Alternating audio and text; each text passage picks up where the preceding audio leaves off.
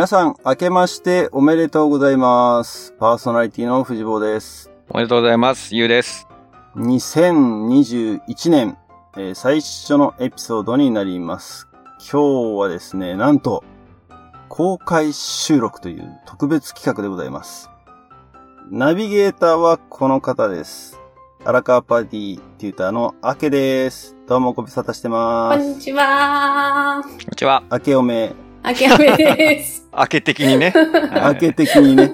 はい。ということで今日は公開収録というのは、えっ、と、まあ、観客というかオーディエンスがいるんですけれども、明けのパーティーの父母会という形で今日は、えっ、と、オンラインの、えー、まあ、ズームのセッションを開いてまして、えーその中で、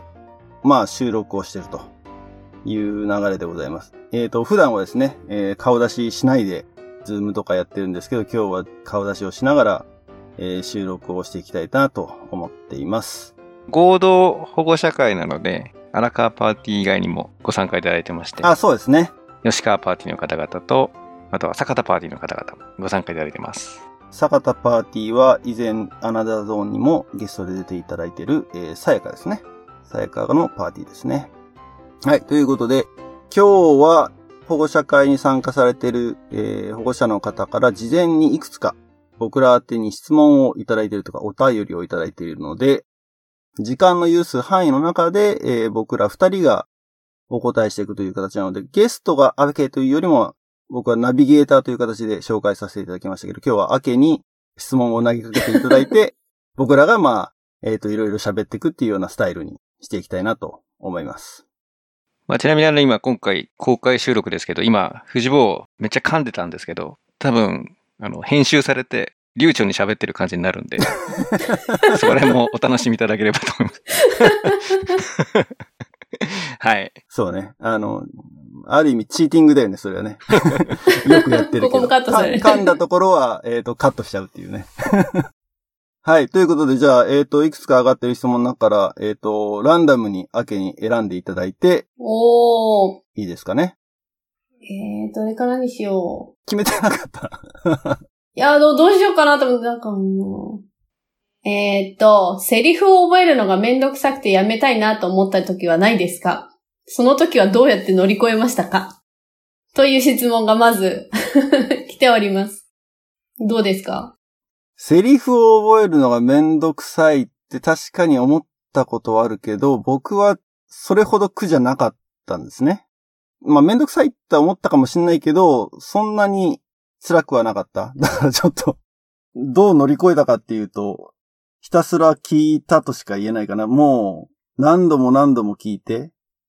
自分のセリフだけでもとりあえずね、何度も聞いて、本当だったらお話全体を聞いた方がいいのかもしれないけれど、もう時間がない時とかはやっぱり、ラボ機をキルキルやりながら、おー、ラボキ。ラボ機ですね、当時。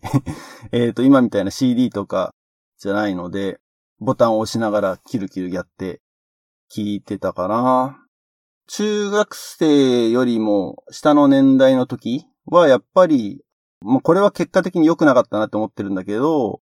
テーマ活動の友のところにこう聞き取ったものをカタカナで書き起こしちゃってたのね。で、それで覚えてたところはあったかな、やっぱり。で、英語が、なスペルがよく分かってくるようになってから、まあそれはだんだんだんだんなくなってって、まあ英語の字面で頭の中に覚えていくっていうか、まあ音でもちろん覚えてるんだけれども、あの、両方で目で追いながら耳でも聞いてっていうような感じで覚えていった。大学生ぐらいになっちゃうと今度はもう字でも頭の中でも出てくるっていう状態だったかな。一応ね、音で覚えてはいるけれども、ちゃんと喋ってることが自分が何を言ってるか分かって喋ってるっていうか、小学生、中学生ぐらいの時はまだ何言ってるか分かんないっていう状態で喋ってたので、まあそういう意味だと英語でも他の言語でもあんま変わんないかなっていうような感じではあったかもしれないですね。うん。はい。これですね、多分、僕が答えた方がいい質問でしたね。そもそもの話をすると、テーマ活動どちらかというと僕苦手だったので、このセリフを覚えるのがめんどくさいとか全然覚えられない側にいたので、めちゃくちゃその気持ちはよくわかります。なんだけど、えっと、なんかどう乗り越えたかというよりも、多分やらされてる感がある時には非常に 苦痛になってしまうと思うんですけど、僕もだから中学入るまでは、まあ、どちらかというと苦手でやらされてた感があったので、もう本当に苦痛でしかなかったんですけど、まあ、だんだんやっぱり中学、高校に入って、その、テーマ活動が面白いなってなってきた瞬間があるんですね。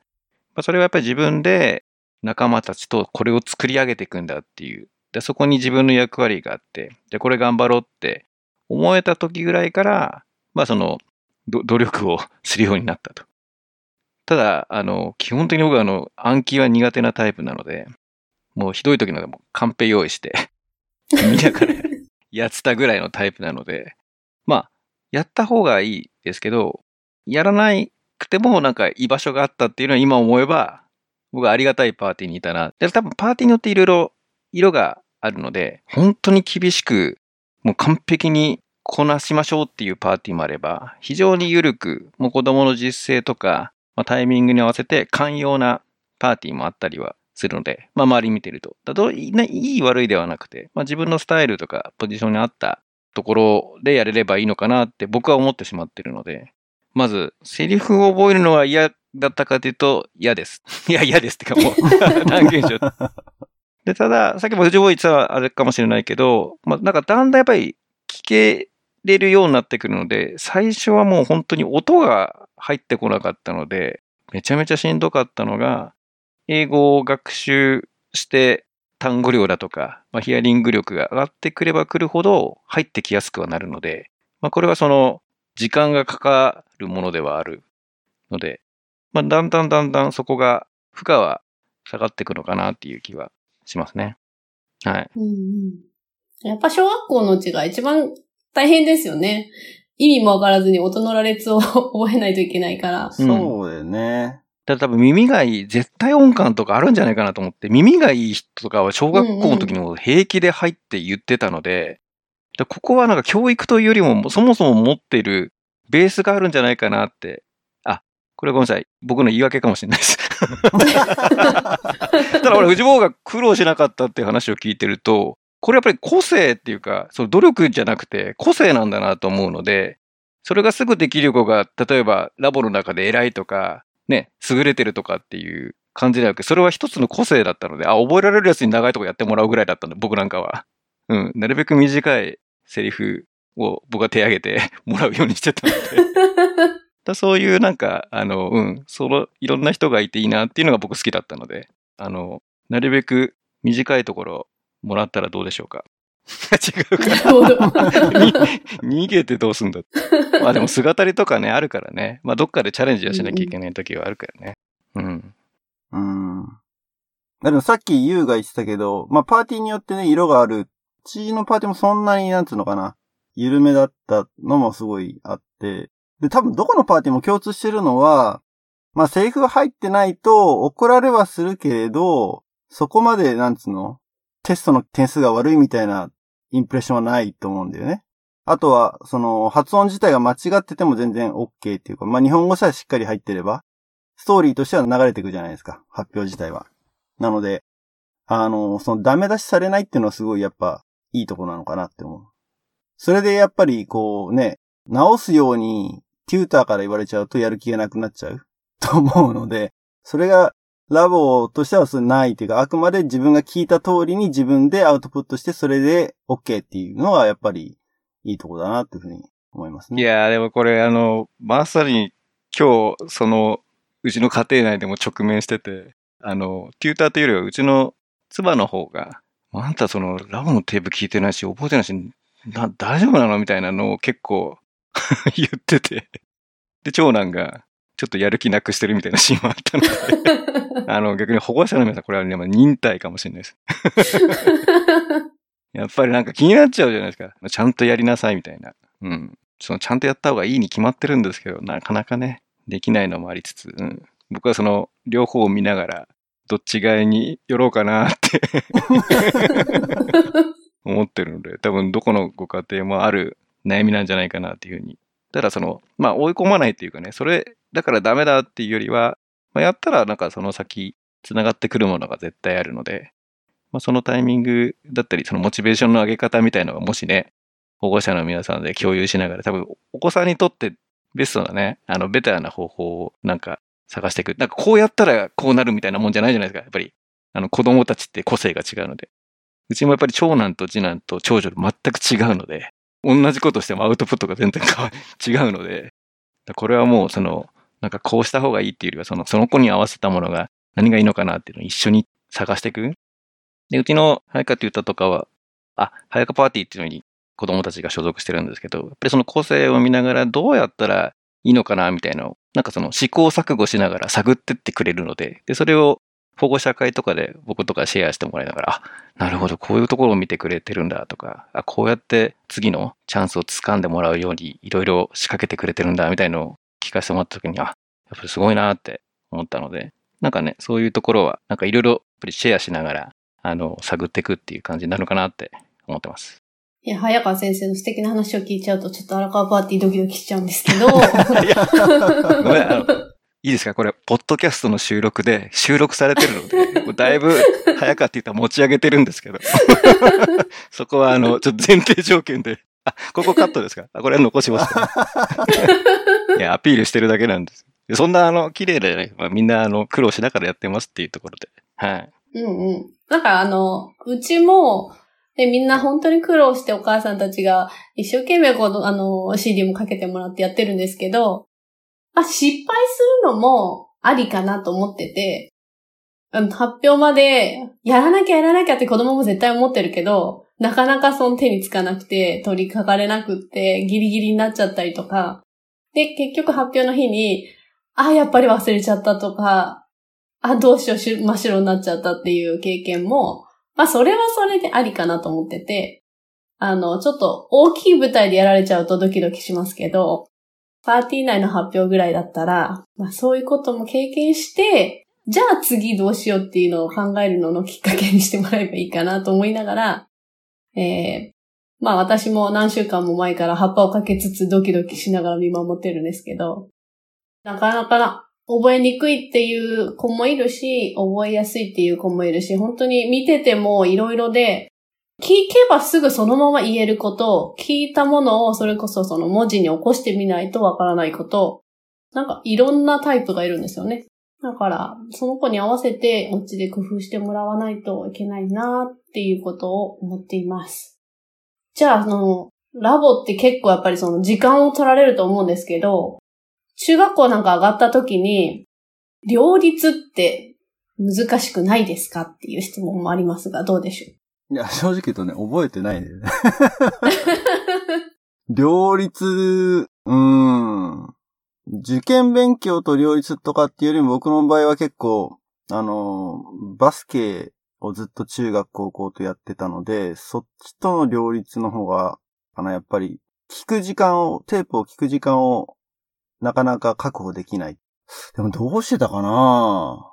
全然覚えてないな、本当に。自分の本当セリフだけ聞いてっていうこと、ようなことはやってたと思う。だから本当はいけないと思うんだよね。多分、流し聞きをしなきゃいけないんだけど、やっぱり、あの、絶対的に時間取られるじゃないですか。30分だったら30分全部切ったら、端から端まで聞いてたら。だからやっぱり自分のセリフのとこだけ飛ばして聞いてた記憶はある。その前後の、まあ、セリフは聞きつつも。なので、中学生ぐらいまではやっぱりその、学校の勉強とそんな変わんないようなポジショニングだった気がするね。その、暗記ってところでは。ちょっと答えになってないですけど、苦労したっていう記憶はあんまりない。うん、優等生かよ。じゃあ俺が劣等生代表で。えっと、これ中学で多分部活が始まったりとか、えっと、他に多分いろいろ、多分ね、習い事やったりとか、とにかく、ま、タイムマネジメントをどうしていくかっていう多分課題になってくると思うんですけど、まあ、うちの長男もやっぱり、えー、中学に上がって、まあ、部活とか始めて、まあ、やっぱり物理的に時間がないですよね。なので、えっと、工夫をしなきゃいけないので、これ多分ラボがどうのこうのというよりは、もう結構忙しい中でどう工夫していけるかっていう話になるので、逆を返すと、その工夫を乗り越えられた時には、だいぶまあ僕なんか多分社会人になって、その時間調整とかっていろいろ出てくるんですけど、うん、なんかラボやつってすげえ忙しかったから、なんか比較的なんか慣れてるというか、どう時間を 調整してその物事をやっていくかみたいな時に、非常に役立ったというか、多分切羽詰まるからやりっくりしなきゃいけなかったので、その時に鍛えられたなっていう。なのでその、両立っていうか、多分これ取捨選択の話とか優先順位の話につながってくると思っていて、まあ、何が正解かというよりは、その自分でその時間の使い方とかゴール、まあ、例えば発表会をやるんであれば、ここまでにこうしていかなきゃいけないっていう、その自分でマイルストーンっていうか、ね、ここまでにこうみたいなのを設計してやっていくみたいなところにはなってくるので、まあその段取りをきちんとするとできるとかっていうのをやっぱり学んでいくしかないですよね。だ逆に大人から見るとそのやりなさいって思うんだけど、なかなかやっぱり子供の時って難しかったり、やっぱり目の前のことで一生懸命みたいな。多分大人ですらそうだと思うので、まあ、特にその、まあ、経験値もまだ浅いし、えっと、判断力もまだない中でそれをやっていくっていうと、非効率でもっとね、うまくやんなさいみたいなのって多分大人からしてみたらイライラしちゃうと思うんですけど、ただそこはやっぱりぐっとその、どういうステップを踏んでもらうかみたいな感じがいいのかなっていう気がします。なんか、いきなり大人の目線で何ができてないんだっていう、まあ、これ多分、会社入って部下を育てるとか多分そういう時にも 伝わってくるんですけど、やっぱり見えてる人と見えてない人だとやっぱりそこのあれが違うので、で、さっきが、さっきが言ったその失敗というかその経験を積ませてあげるっていうのは、仮に立てたゴールが達成できなかった時に反省したり、まあ、事後活動ですよね、ラボで言う。で、どうすればそこにたどり着いたのかみたいなのをまあ話すタイミングにしてもいいかな。ただ、まあ親子でそれやるってなかなか難しそうなので、そういう時は逆にね、テューターの方にお手伝いいただいたりとか、そういうこともあるかもしれないですね。あの、うまくラボのコミュニティというか、ね、テューターにそういう相談して手伝ってもらうみたいなのは一個あるのかな。ごめん、勝手にテューターにそういうお願いをしていいのかわからないけども でもタイムマネージメント大事ですもんね。テストに向かうのにもそうだし、まあそのセリフを期間の中で覚えるっていうのもそうだし、自分でどうするかっていうのを決めてやっていくっていうのをラボでずっとやってきてるから、中学高校でそういうところに活かしてほしいなっていう気持ちはあります。でもあれだよね、なんか、それこそ兄弟とかいたら、兄弟でラボをやってたら、何にもやってない時間っていうか、うん、食事の時間が適切かどうかわかんないけれど、BGM 的にラボライブラリをとりあえずね、今やってるテーマ活動のお話を流しとくっていうのは保護者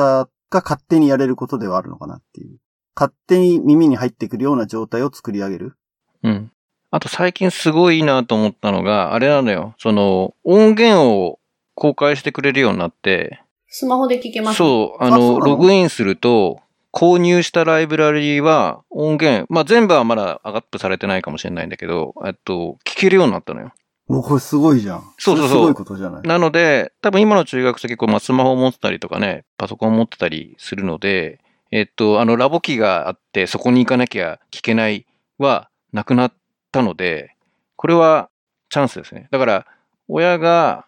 なんかそれをやってあげないとダメというところよりは、そういう習慣をつけようと思えばつけれるようにはなったっていうのは大きな進化だと思う。あの、サブスクリプションっていうかね、あれ音源聞けるようにした方がいいじゃんみたいな話、アナザードーンでしたんだけど。したね。したね。ここ最近だともう多分、去年ぐらいかなあ、こんなのあったんだと思ったら。ええー、それは。去年ぐらいからできるように。あ、今年？もしかして。今年？今年だと思う。今年か。うん。うん。だそれは素晴らしい。だからあの、正規品買いましょうっていうね。ちゃんと メルカリで買うのはやめましょうっていう まあ、あとはちっちゃい子だったらやっぱり寝る前とかだよね。うんうんうん。ストーリータイム的な感じで、まあ本読むっていうのも一つだけれども、あのー、寝る前に聞かしとく。まあ最初の15分くらいで寝ちゃうかもしれないけれど、が一番効率は良さそうだよね。やっぱり聞き流し大事ですね。うん。なんか自分でテーマ活動やってない話でも、お母さんが聞いてて、ずっと家で流れてたやつは、すごく耳に残ってて、で、その時には意味もわからずに聞いてたけど、今聞き直すと、その抑揚と一緒に、あの、音が残っ、まだ残ってるんですよね、小学校の時の音が。だから、スーッと入って言えるようになっちゃう。うん。だから、今無駄だなって思うっていうか、本当に聞いとるんかなって思うことも、子供の中には残るのかなと思うから、ぜひ、ご飯の時とかね、本当に。ああと、車も結構、何にもすることないから、車の中で映像を見せずに、ぜひラボの CD をかけてほしいです。はい。ではですね、えっ、ー、と、ラボをやってて良かったと思った瞬間は何かありますかっていう大きな質問が来てますけど。ラボをやってて良かったと思った瞬間。うん。もう、ありすぎるので、ぜひあの、アナザードーンいっぱい聞いてもらえれば。ごめんなさい。いきなり番宣をしちゃったんですけども、例えば今もそうですね。今この瞬間。まあ、自分がやっぱりラボを関わってきていて、えっと、まずコミュニティがあるんですよね。まあ、例えば、富士坊もね、アメリカ行っちゃったけども、つながっていろいろやりとりしてて、じゃあ、いきなりラジオ、ラジオ収録しようっていうか、音声のメディアが流行ってるから、ポッドキャストやろうってって、まず、ポッドキャストって何から入ったんですよね？5年前ぐらい。で、その収録して編集してあげてくれるみたいなことで、あ、え、個人がそんなことできちゃう時代なんだ、みたいなのを、まあ5年前に言ったのは、まあラボというよりはラボで繋がった仲間たちがいろんなところで今活躍してくれてるので、そういうやっぱり情報がもらえたりとか、逆にその語り合える仲間がいるっていうのがすごい大きいです。なので、おそらくその、まあ、習い事ですよね。多分保護者にとっては何を習わせるかみたいになると、どうしてもそのスキル習得したかみたいなところで、えっ、ー、と、測ってしまいがちなんですけども、まあ、僕の場合はやっぱりラッキーだったのが、まあなんかラボは楽しんでて、なんか居場所であり、ですごい何か役に立つというよりは、居場所として親が、自分の親が、あの、そこにいさせてくれたっていうのが、ものすごい今、感謝していて、特にその、やっぱさっきの学校のテスト、点数とか、僕なんか私立に受験して、あの、小学6年生で受験して、中高一貫の男子校に入ったんですけども、やっぱりなんかその競争の中で勝ち抜いていって、で、またその中でね、テストでっていう、なんか競争ばっかしてた世界で生き生きてたと言ったら 語弊がありますけども、まあそういう中にラボっていうものがあったおかげで、ラボはなんかあんまりその評価っていうか人と比べるではなく、なんかそのまあ、あなたはあなたでいていいですよっていう場所だったんですよね。なので、えっと、僕にとったらすごいやっぱり居心地が良くて、で、しかもいろんな仲間が、仲間というか友達いたり、あとはその、縦長なので、自分が今度面倒見る側になるとかっていう、その縦長の体験とかっていうのが、やっぱり学校とか普段の生活ではない環境だったので、非常にやっぱり影響を与えてくれましたね。なので、後々の人生、キャリアにおいて、結構ラボの経験っていうのが、すごい繋がってきたので、本当にラボをやっててよかった瞬間もいっぱいですね。逆に言うと、ラボをやってたけど、さっきの秋の話で失敗というか、結構コンプレックスみたいなのいっぱいあって、さっきのもうセリフを覚えられない、例えば最初英語英語教室って言われても、その英語でどこまで自分が上がってるんだろうとかっていうのは悩んだりとか、で、国際交流行った時にも、自分の中では、なんか、一個うまくいかないことがあったりとか。で、そういうのがあったのが、全部、ひっくり返ったんですよね。ラボを長く続けてたことによって。で、それがその事後活動っていうか、それを何かあった時に、それが何で起こったのかとか、周りのメンバーはどうだったのかっていうのを、なんか率直にフィードバックし合える環境があったり、で、今度それをまた伝えたりとか、まあ、今日のこういう保護者会に参加させてもらってのは僕事後活動ですよって言ったんですけど、やっぱりそのフィードバックしてまたそれをね、シェアできる場があったので、なんかその物事を客観的に見て、あ、こうだったんだっていうのを発見したり、まあ、もっとじゃあね、広く見て、いろんなことをやっぱり学ばなきゃなっていうのを気づかせてくれた環境だったので、はい、長くなるね、この話をするとね。あの、思いがいろいろあるので、ここは逆に皆さんと語り合いたいと。それがあるので、もう5年間も飽き足らず、この収録が続いてるっていうのは、それぞれの人にそういうシーンがあって、逆に言うとそれがなんか確実的じゃないんですよね。まあ、例えば、キャンプルの感動体験があるとか、シニアをやりましたとか、国際交流来ました。象徴的な出来事っていっぱいあるんですけど、逆になんかその、一個これというよりはもう本当にそれが散りばめられてるのがラボだったので、そこはすごい、あの、今感謝している点です。はい。じゃあ、藤坊お渡しします。いや、もう、ゆうがすべて言ってくれたようなもんだけど。まあ最初に僕答えようかなと思ったらやっぱ今です。今、本当にそう思ってて、一つは、ゆうが言ったけど、このアナザードーンっていうのをやってる、すごく思うんですけれども、まあもう僕ら20年以上の付き合いですけど、こんだけ長いことあの、友達として付き合いがあるのはラボっ子だけですね。正直言って。パーティーの人たちもそうだけれども、とまあ、ゆうは特別なところはあるけどね。あの、まあ、アナザードーンっていうポッドキャストをやってるからっていうのももちろんあるんだけれども。まあ、この友達という財産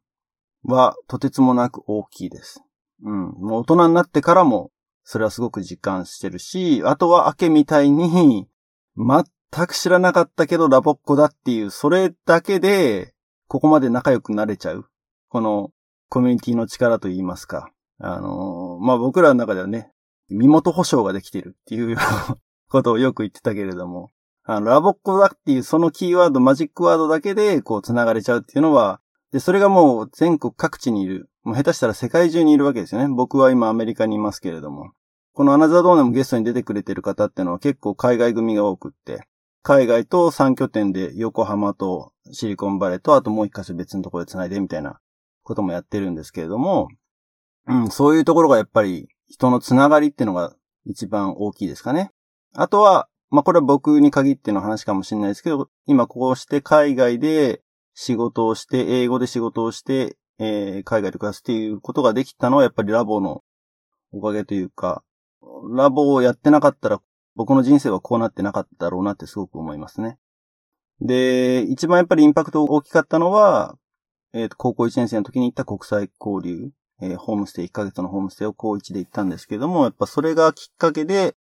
より海外に目を向けられるようになったというか、まあ、さっきも言ったけど、ずっと僕バスケをやってたので、高校1年生でその部活を1ヶ月抜けてっていうのはすごい嫌だったというか、すごい、なんつうの、プレッシャーがあって、でも帰ってからなんとかしてレギュラーになるんだってもう、ほぼラボはその時はしてなかったですね。高校2年、3年はほぼほぼやってなかったですけど、でもその中でも、まあ、準会員だったのかな。まあでも細く長く続けられて、で、大学生になった時に、自分のパーティーにいた仲間たちが、僕がそうやってバスケに一生懸命やってる時に、やっぱラボを一生懸命やってる子たちもいたわけですよ。で、パーティーでそれを話として聞くわけですね。ラボキャンプに行ってシニアやったとかっていう聞いて、でも強要はされてない。やりなさいよってティーターに別に言われたわけでもないし、もうキャンプもそんな僕高校生の時行ってないですよね、そもそもね。うん。だけどなんとなくそれはインプットとしてはパーティーの子たちから聞いてて楽しそうだなって思った。でも僕は今バスケ頑張ってるんだ。ってなってて、大学に入ってから、それが一気にブワッと出たっていうか、もう、大学はほぼほぼラボで終わった4年間みたいなぐらい、いろんな活動をやってたんですね。カレッジメント活動も一つでしたし、えっ、ー、と、表現活動っていうその支部で作り上げるテーマ活動もやったし、キャラバンもやったし、えっ、ー、と、まあ、カレッジスタッフっていう印刷もやりましたし、大学4年生の時は、えー、全国規模の大学生の、えー、発表会と合宿、若者ってやつの、えっ、と、実行委員会までやったと。まあ、ラボ付けの4年間だったっていうのは確かにあって、でもそれが、すごく自分の人生のベースになってるところでもあるし、そこまで細く長く切れないで続けたってのが、あの、すごい良かった。あの、親にだから本当感謝してます。続けさせてくれたっていうか、あとテューターにももちろん非常に感謝してますね。なので、そこ、成果がやっぱ出にくいところではあると思うんですけれども、僕は最終的にここに来れたのは、2010年なんですね。ラボを卒業してから約10年後ですよ。社会人になって、やっぱり海外に行きたいっていう思考は少なからずあって、えっ、ー、と、就職活動してたのはほぼほぼ外資系を、あの、当たってたんですよ。だけど、結局、どこにも採用されなくて、入ったのは、えっ、ー、と、日本の会社なんですけれども、シリコンバレーに支社がある。だここが一つの僕の中で、なんていうかな、ここに繋がった一つのパスではあるんですけれども、あの、その中でやっぱり、いつかは海外で働いてみたいっていうのが、どっかしらあったんですよね。で、それを、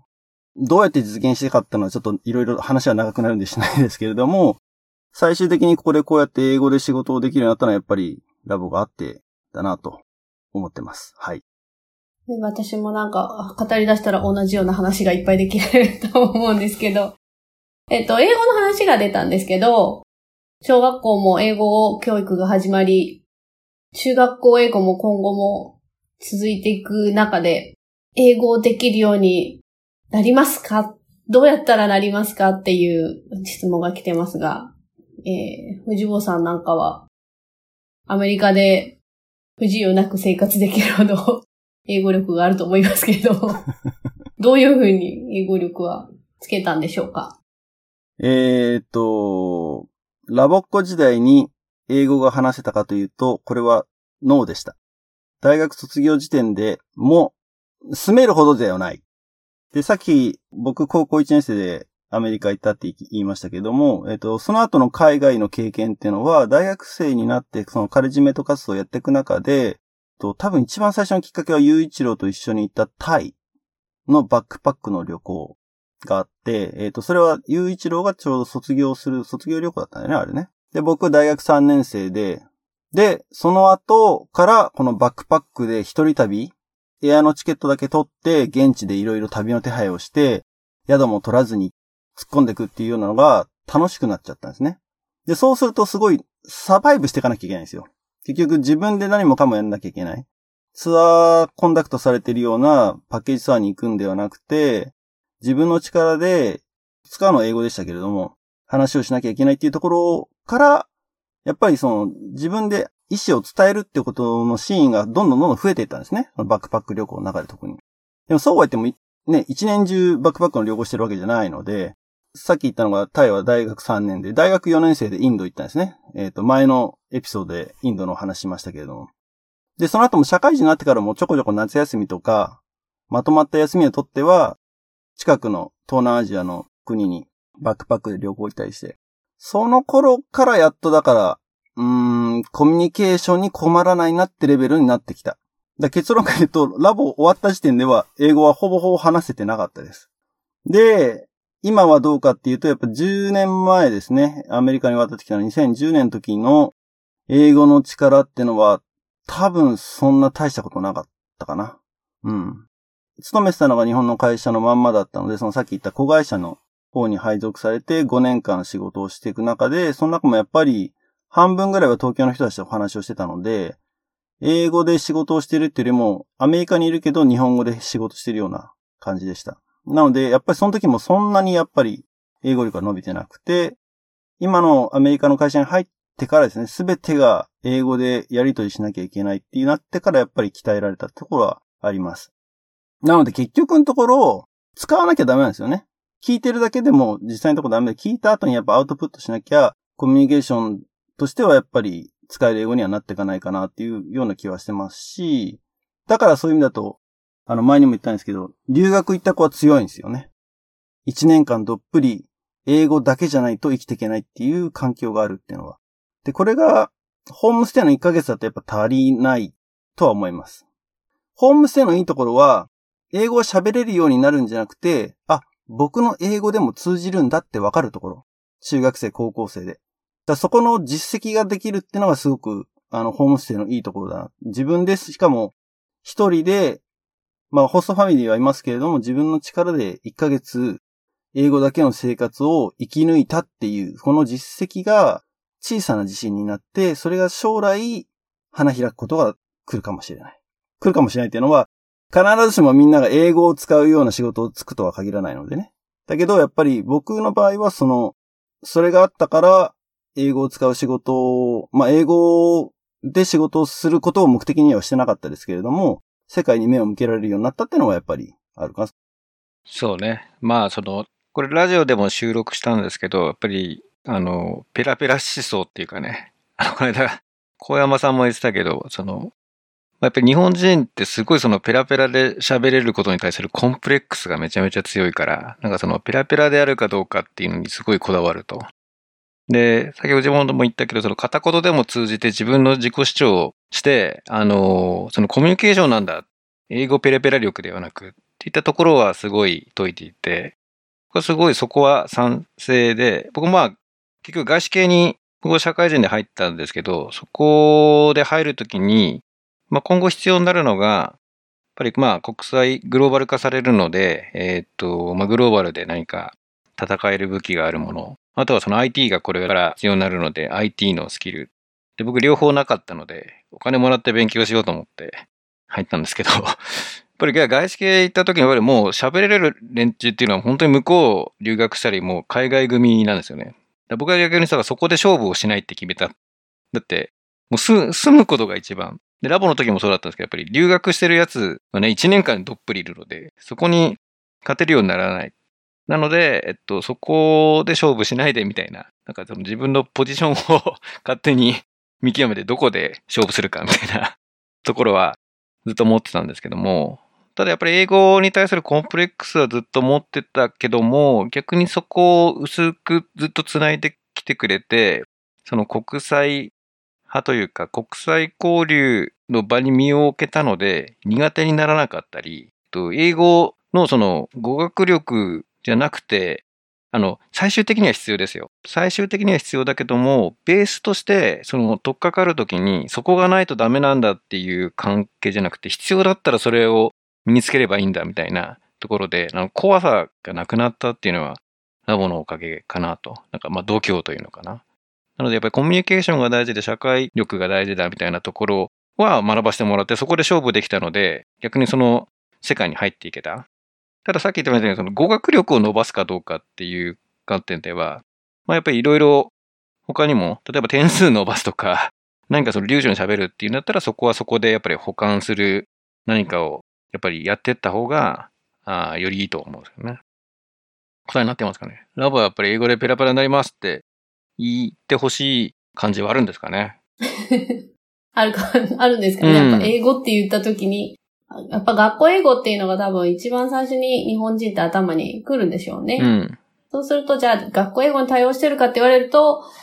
学校英語のようには取り組まないから、当然学校の点数が上がるわけではないし、大体ラボではそんなもので子供たち測ってないですもんね。なんで、自分もラボっ子だったけど、本当英語はできないし、だから最初ラボに子供を入れるかどうか自分でも迷ったんですよ。うん。ラボ、確かに自分は楽しかったし、大学卒業まですごいいろんなチャレンジをしたけど、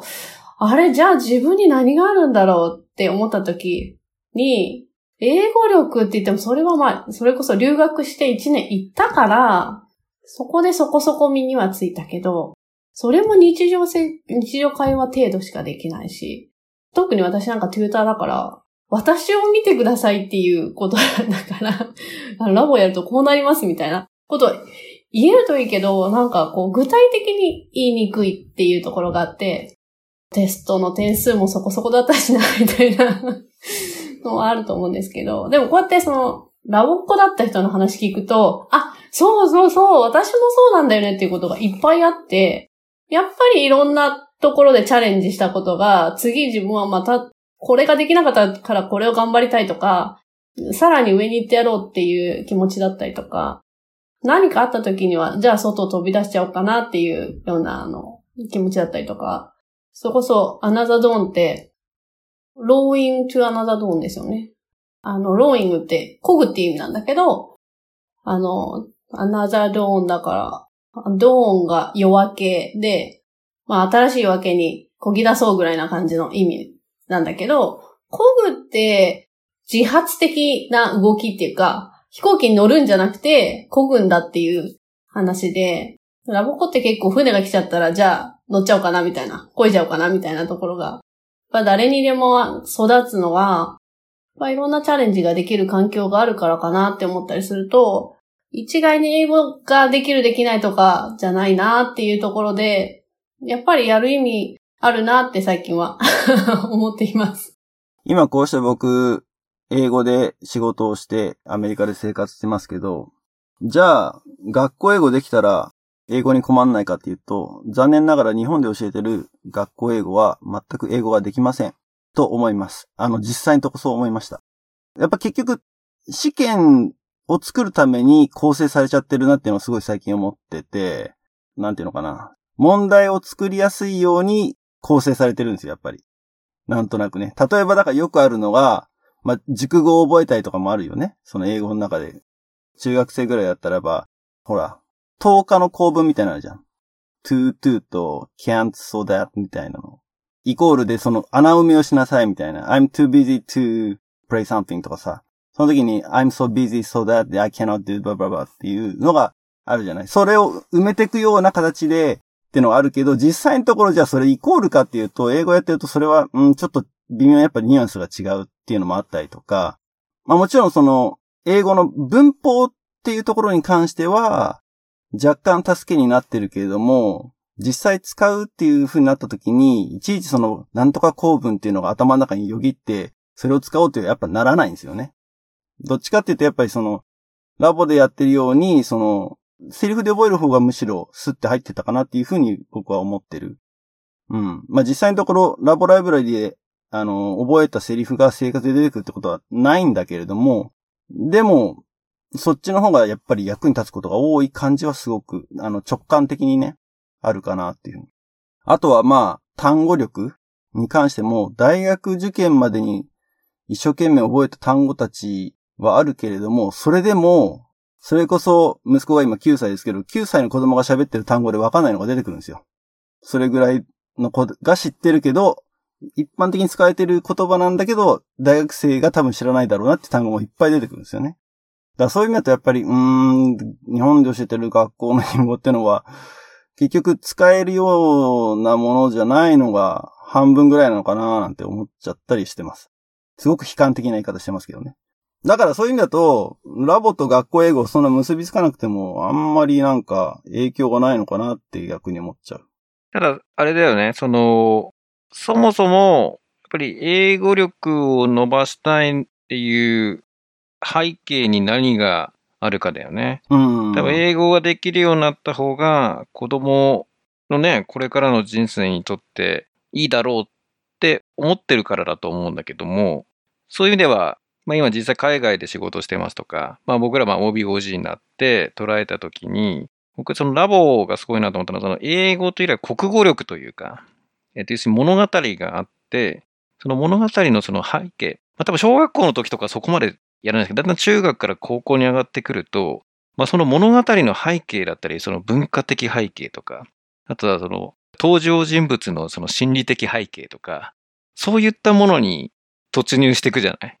だそこがすごい国語力を伸ばすというか、自己がどう思うかっていうのを共有したときに、他者は同じ風に捉えないっていう、あ、いろんな視点があるんだって学んだり、一個の事実でも表現が違うんだって学んだりっていう、それってなんか英語でもまあそうだし、その日本語でもそうだし、やっぱり表現が違う。だけどもここを伝えようとしてるみたいなのを体感していって、で、さらにそれを劇スタイルで自分たちが表現していくっていう手法だったので、ここはすごい国語力がつい、国語力っていうのかな？僕、社会に出てからあったのは、当然まあ英語だったり、その聞いた時に、さっきのコミュニケーションになってくると、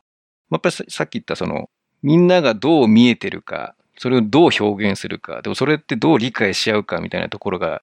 すごい大事だったりしたわけで、でそこの、まあなんか土台っていうのは、なんかテーマ活動をやるときにすごいすり、あの、環境として与えられてたので、で、僕その社会人になってから気づいたのが、あの、パッとその人が集まったときに、そういったその、なんていうかな、意見交換をするときに、びっくりしたのが、やっぱラボにいるとそのバランス感覚が非常に持ててる人が多い気がしていて、ちゃんと人の話を聞くとか、あとはその、なんていうかな、ちゃんとリーダーがいても、そのフォロワーシップがすごい知ってるっていうか、そのリーダーを支える役割の人たちもいっぱいいたから、すごいリーダーが仕事しやすいようにっていうか、仕事って大変だ。物事進めやすいような、あの、サポーターたちがいっぱいいたっていう話んで、世の中出ると、あれ、そんなことないんだっていうのに結構愕然とした覚えがあって、なんかラボのメンバーでそういうそのディスカッションしたり、その共有したり、共に何かしていこうっていうものが非常に強い。まあそれはたまたまなのかわからないけど、僕の周りはそういう人がすごい多かったために、なんか、よくも悪くも社会出てそれが当たり前じゃないっていう気づいたぐらいだったので、これはもしかしたらラボの一個の特徴、強みでもある。なんかどうしてもほら、なんかリーダーシップ取れた方がいい、リーダー最高みたいなイメージはあったかもしれないけど、ただ、世の中プロジェクト組んでいくときにって、当然リーダーがいてもちゃんとした、その、それを支えるメンバーがすごい大事だったり、そのリーダー一人じゃ決まんないっていうか、ただラボのメンバーと何かチーム組んでやるときにはそのフォロワーシップというか、そのリーダーを支える能力が高い人も多いから、物事がすごい気持ちよく楽しく前に進みやすい、前向きに進みやすいっていうのは、うん、あって、だこういうものってその、ラボがこういうスキルが身につきますよ、こういう人が育ちますよ、みたいに、よくよく調べるとプレゼンテーションっていうかね、その文献とか漁ったり、今、いろんなやっぱり情報が入ってくるようになった時には、そこが実は設計されてたり、仕掛けとしてあるんだけど、なんかその、わかりやすくマーケティング的になんかそこを売り込んでは来ないし。だから自分で探しに行かないと、そういうものが見つけられない。ここはちょっと最近のテーマなんだけど、そのやっぱりみんな一般消費者としてマーケティングに毒されすぎていて、一言でわかるワードみたいなのを言われて分かった気になる世界で消費、物を消費しまくっちゃってたから、実は自分で考える能力がすごい下がってるんじゃないかなと思って。これは自分の自戒を込めてですけど。だから、その別に保護者の方々も、まあ今日ね、公開で聞いていただいたんですけど、結構そこのちゃんと自分でその情報を調べに行って掴みに行くっていうことを今後していかないと非常に危険じゃないですか。その、なんか分かりやすい言葉だけでちゃんとそれを理解して掴みに情報を取りに行く。なのでラボなんかまさに僕はそれだと思っていて、掘れば掘るほど宝が眠ってるというか、すごいものなのに、まあなかなかそこをやっぱり、まあ気づかせてくれよみたいなところはあるかもしれない。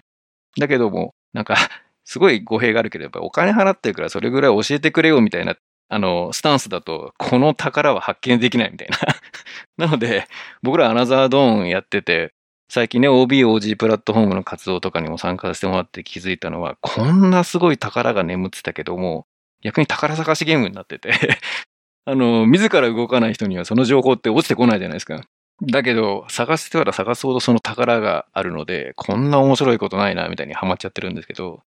だ一方ではやっぱりそこでちょっと一般的に広く理解が進まないと、せっかくのラボのいいものが触らないみたいな課題もあったりするので、それはやっぱり今僕らがこういうやる、なんていうかな、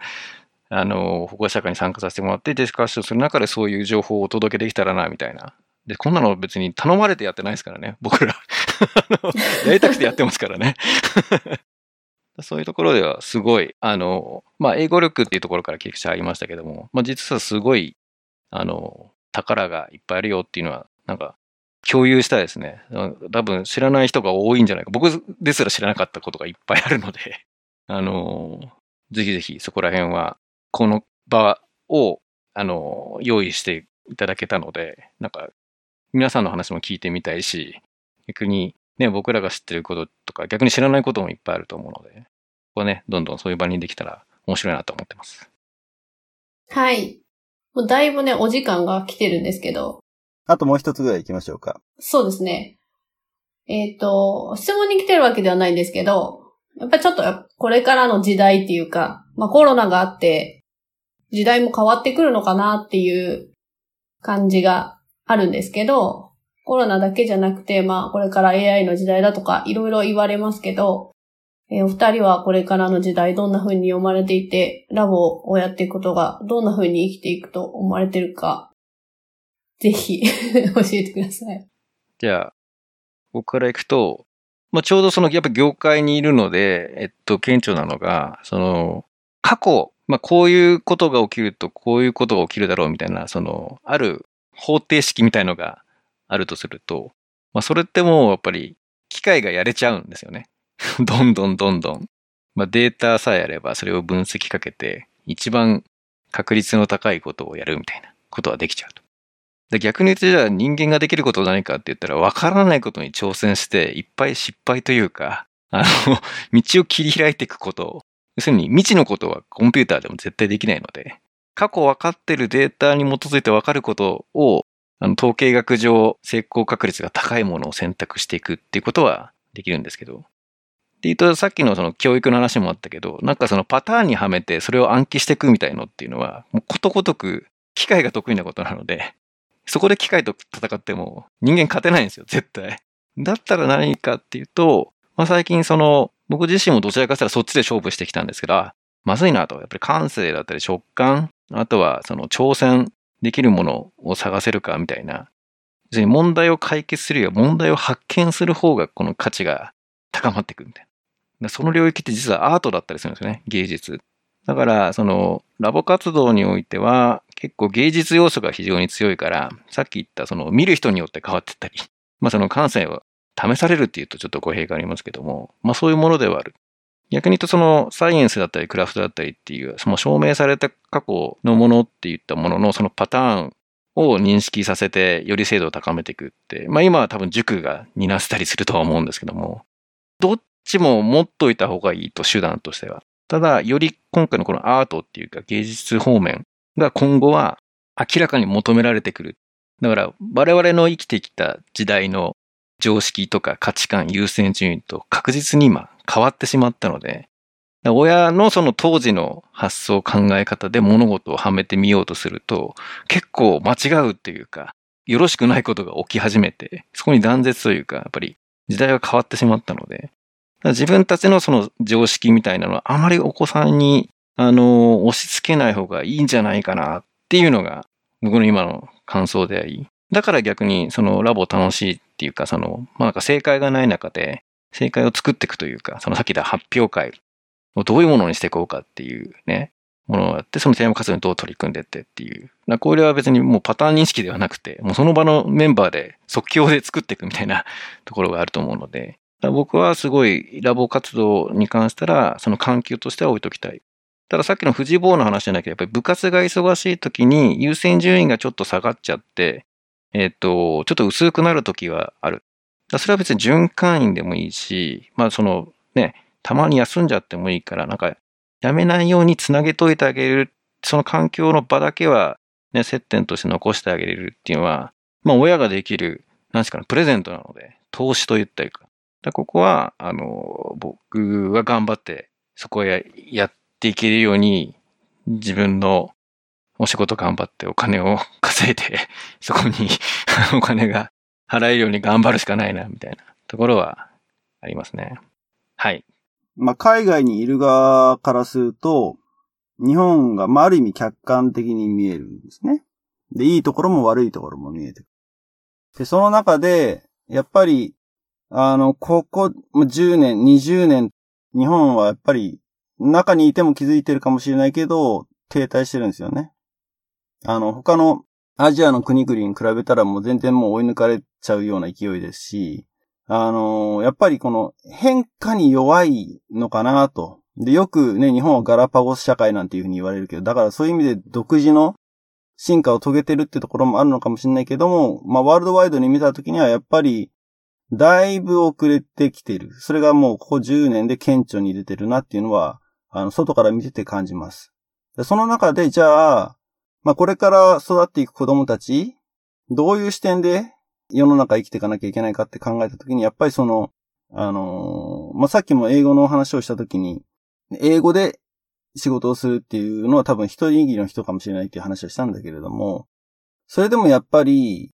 あの、世界に目を向けるっていうことはすごく大事というか、あの、別に追いつけ追い越せっていう話ではなくって、自分たちと違う価値観が世の中にはあって、それが自分たちが好む、好まざるを問わず、これからもどんどんどんどんミックスインしていくわけですよね。あの、まあ、移民の政策の話なんとかも出てるかもしれないし、まあ、実際のところ、日本にも今すでに外国人の方はたくさん、それこそ僕らが子供の頃に比べたらはるかに多くの人が